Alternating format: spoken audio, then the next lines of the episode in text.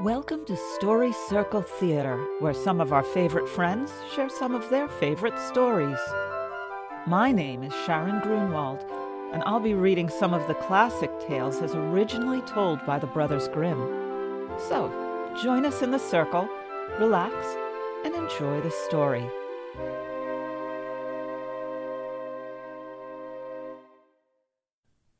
This is the story of Snowdrop by the Brothers Grimm. It was the middle of winter, and the snowflakes were falling from the sky like feathers. Now a queen sat sewing at a window framed in black ebony, and as she sewed and looked out upon the snow, suddenly she pricked her finger, and three drops of blood fell onto the snow. And the red looked so lovely on the white that she thought to herself, If only I had a child as white as snow and as red as blood and as black as the wood of the window frame, soon after, she had a daughter whose hair was black as ebony, while her cheeks were red as blood and her skin as white as snow, and so she was called Snowdrop. But when the child was born, the queen died. A year after, the king took another wife. She was a handsome woman, but proud and overbearing, and could not endure that anyone should surpass her in beauty. She had a magic looking glass, and when she stood before it and looked at herself, she used to say, Mirror, mirror on the wall, who is fairest of us all? Then the glass answered, Queen, thou art fairest of them all. And then she was content, for she knew that the looking glass spoke the truth. But Snowdrop grew up and became more and more beautiful, so that when she was seven years old, she was as beautiful as the day, and far surpassed the queen. Once, when she asked her glass, Mirror, mirror on the wall, who is fairest of us all? It answered, Queen, thou art fairest here I hold, but Snowdrop is fairer a thousandfold. Then the queen was horror struck, and turned green and yellow with jealousy. From the hour that she saw Snowdrop her heart sank, and she hated the little girl. The pride and envy of her heart grew like a weed, so that she had no rest day or night. At last she called a huntsman and said, Take the child out into the wood. I will not set eyes on her again. You must kill her, and bring me her lungs and liver as tokens. The huntsman obeyed, and took Snowdrop out into the forest. But when he drew his hunting knife and was preparing to plunge it into her innocent heart, she began to cry. Alas, dear huntsman, spare my life, and I will run away into the wild forest and never come back again. And because of her beauty, the huntsman had pity on her and said, well, run away, poor child. Wild beasts will soon devour you, he thought. But still he felt as though a weight were lifted from his heart because he had not been obliged to kill her. And as just at that moment a young fawn came leaping by, he pierced it and took the lungs and liver as tokens to the queen. The cook was ordered to serve them up in pickle, and the wicked queen ate them, thinking that they were snowdrops. Now the poor child was alone in the great wood, with no living soul near, and she was so frightened that she knew not what to do. Then she began to run, and ran over the sharp stones and through the brambles, while the animals passed her by without harming her. She ran as far as her feet could carry her till it was nearly evening, when she saw a little house and went in to rest. Inside, everything was small but as neat and clean as could be. A small table covered with a white cloth stood ready with seven small plates, and by every plate was a spoon, knife, fork, and cup. Seven little beds were ranged against the walls, covered with snow white coverlets.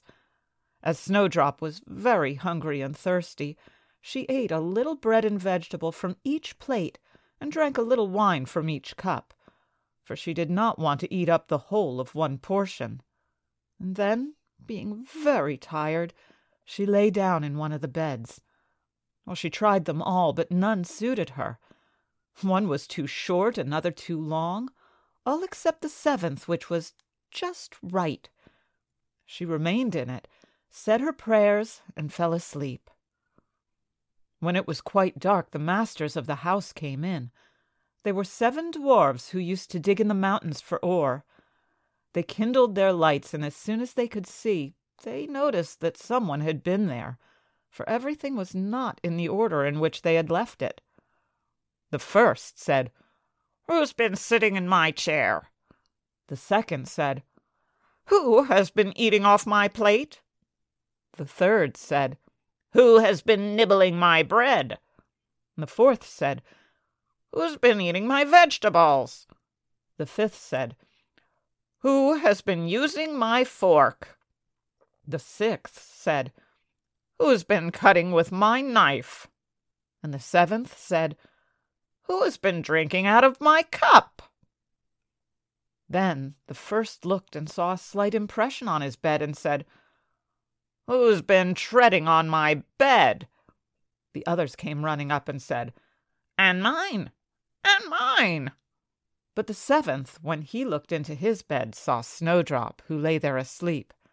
He called the others, who came up and cried out with astonishment, and as they held their lights and gazed at Snowdrop, Heavens, what a beautiful child, they said. And they were so delighted that they did not wake her up, but left her asleep in bed. And the seventh dwarf slept with his comrades, an hour with each all through the night. When morning came, Snowdrop woke up, and when she saw the seven dwarfs, she was frightened. But they were very kind, and asked her name. I am called Snowdrop, she answered. How did you get into our house? they asked. Then she told them how her stepmother had wished to get rid of her, and how the huntsman had spared her life, and how she had run all day till she had found the house. Then the dwarfs said, Will you look after our household? Cook, make the beds, wash, sew, and knit, and keep everything neat and clean? If so, you shall stay with us and want for nothing. Yes, said Snowdrop, with all my heart. And she stayed with them and kept the house in order. And in the morning they went to the mountain and searched for copper and gold, and in the evening they came back, and then their meal had to be ready.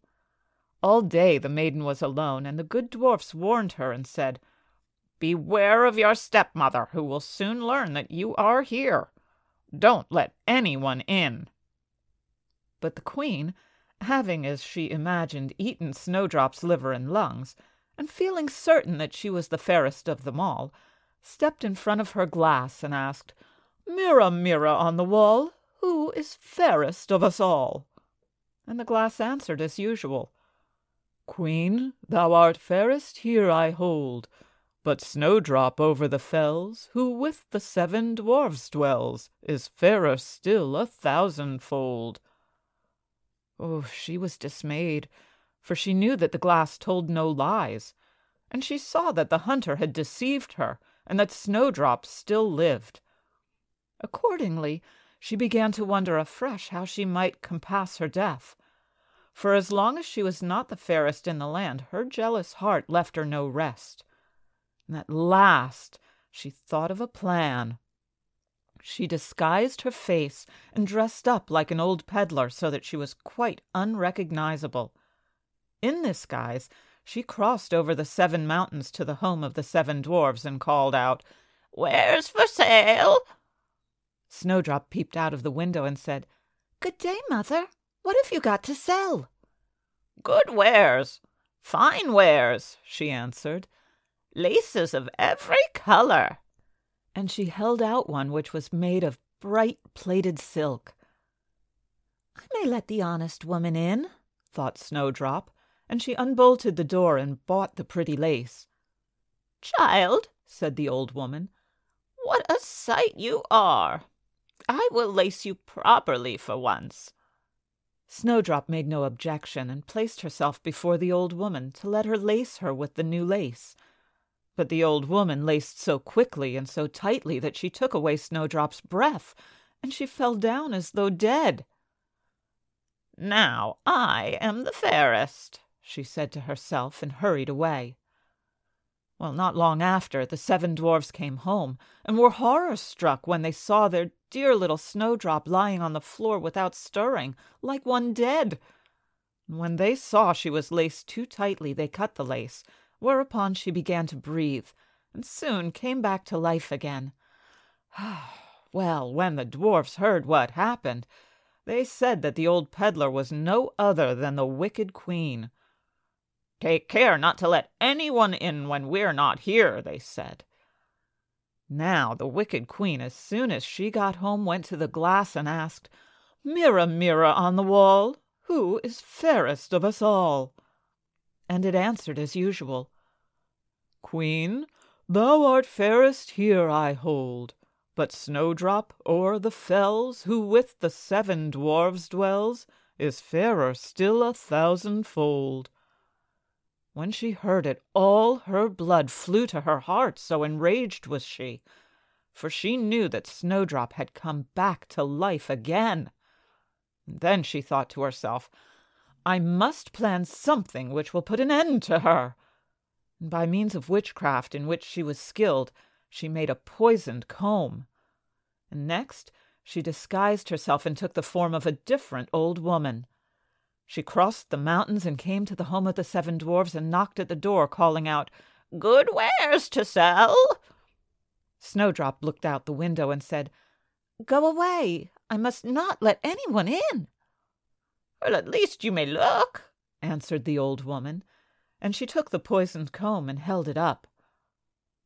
Well, the child was so pleased with it that she let herself be beguiled and opened the door. And when she had made a bargain, the old woman said, Now I will comb your hair properly for once. Oh, poor Snowdrop, suspecting no evil, let the old woman have her way. But scarcely was the poisoned comb fixed in her hair than the poison took effect, and the maiden fell down unconscious. You paragon of beauty, said the wicked woman. Now it is all over with you. And she went away. Happily, it was near the time when the seven dwarfs came home. And when they saw Snowdrop lying on the ground as though dead, they immediately suspected her stepmother and searched till they found the poisoned comb. No sooner had they removed it than Snowdrop came to herself again and related what had happened. And they warned her again to be on her guard and to open the door to no one.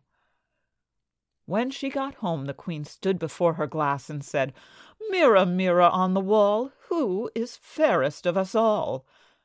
And it answered as usual, Queen, thou art fairest here, I hold. But Snowdrop over the fells, Who with the seven dwarfs dwells, Is fairer still a thousandfold. When she heard the glass speak these words, she trembled and quivered with rage. Snowdrop shall die, she said, even if it cost my own life. And thereupon she went into a secret room which no one ever entered but herself, and made a poisonous apple. Outwardly it was beautiful to look upon, with rosy cheeks, and everyone who saw it longed for it, but whoever ate of it was certain to die. When the apple was ready, she disguised her face and dressed herself like an old peasant woman, and so crossed the seven hills to the dwarf's home. There she knocked. Snowdrop put her head out of the window and said, I must not let anyone in. The seven dwarfs have forbidden me. Oh, it's all the same to me, said the peasant woman. I shall soon get rid of my apples. There, I will give you one. Oh, no, I must not take anything. Are you afraid of poison? said the old woman. See, I will cut the apple in half. You eat the red side, and I will keep the other. Now the apple was so cunningly painted that the red half alone was poisoned. Snowdrop longed for the apple, and when she saw the peasant woman eating, she could hold out no longer. She stretched out her hand and took the poisoned half. Well, scarcely had she put a bit in her mouth than she fell dead to the ground. And the queen looked with a fiendish glance and laughed aloud and said, White as snow, red as blood, and black as ebony. this time the dwarfs cannot wake you up again. And when she got home and asked the looking glass, Mirror, mirror on the wall, who is fairest of us all? It answered at last, Queen, thou art fairest of them all. Then her jealous heart was at rest, well, as much at rest as a jealous heart can be. And the dwarfs, when they came home at evening, and found Snowdrop lying on the ground, and not a breath escaped her lips, and she was quite dead. They lifted her up and looked to see whether any poison was to be found, unlaced her dress, combed her hair, washed her with wine and water, but it was no use. Their dear child was dead. They laid her on a bier, and all seven sat down and bewailed her and lamented over her for three whole days. And then they prepared to bury her. But she looked so fresh and living, and still had such beautiful rosy cheeks that they said, We cannot bury her in the dark earth. And so they had a transparent glass coffin made, so that she could be seen from every side, laid her inside, and wrote on it in letters of gold her name and how she was a king's daughter. Then they set the coffin out on the mountain, and one of them always stayed by and watched it. And the birds came too, and mourned for Snowdrop. First an owl, then a raven, and lastly a dove. Now Snowdrop lay a long, long time in her coffin, looking as though she were asleep. And it happened that a prince was wandering in the wood and came to the home of the seven dwarfs to pass the night. He saw the coffin on the mountain, and lovely Snowdrop inside, and read what was written in golden letters. Then he said to the dwarfs, Let me have the coffin. I will give you whatever you like for it. But they said, We will not give it up for all the gold of the world. And then he said, Then give it to me as a gift, for I cannot live without Snowdrop to gaze upon, and I will honor and reverence it as my dearest treasure. And when he had said these words, the good dwarfs pitied him and gave him the coffin. The prince bade his servants carry it on their shoulders. Now it happened that they stumbled over some brushwood, and the shock dislodged the piece of apple from Snowdrop's throat. In a short time she opened her eyes, lifted the lid of the coffin, sat up, and came back to life again completely. Oh, heaven! Where am I? she asked. And the prince, full of joy, said, You're with me. And he related what had happened, and then said, I love you better than all the world. Come with me to my father's castle. Be my wife. And Snowdrop agreed and went with him, and their wedding was celebrated with great magnificence. Snowdrop's wicked stepmother was invited to the feast, and when she had put on her fine clothes, she stepped to her glass and said, Mirror, mirror on the wall, who is fairest of us all? And the glass answered, Queen, thou art fairest here, I hold, the young queen fairer a thousandfold. Oh, then the wicked woman uttered a curse, and was so terribly frightened that she didn't know what to do. Yet she had no rest. She felt obliged to go and see the young queen. And when she came in, she recognized Snowdrop and stood stock still with fear and terror. But iron slippers were heated over the fire, and were soon brought in with tongs and put before her, and she had to step into the red hot shoes and dance till she fell down dead.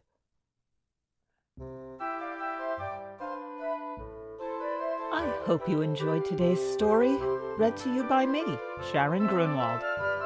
If you'd like to know more about me, you can visit my website at sharongrunwaldva.webs.com. Be sure to join us next week, right here on Story Circle Theater. And don't forget, keep reading.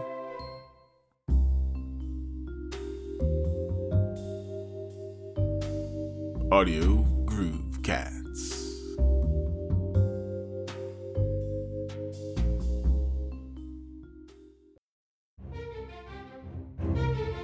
This has been an Electric Vicuna production. The Mutual Audio Network. Listening and imagining together.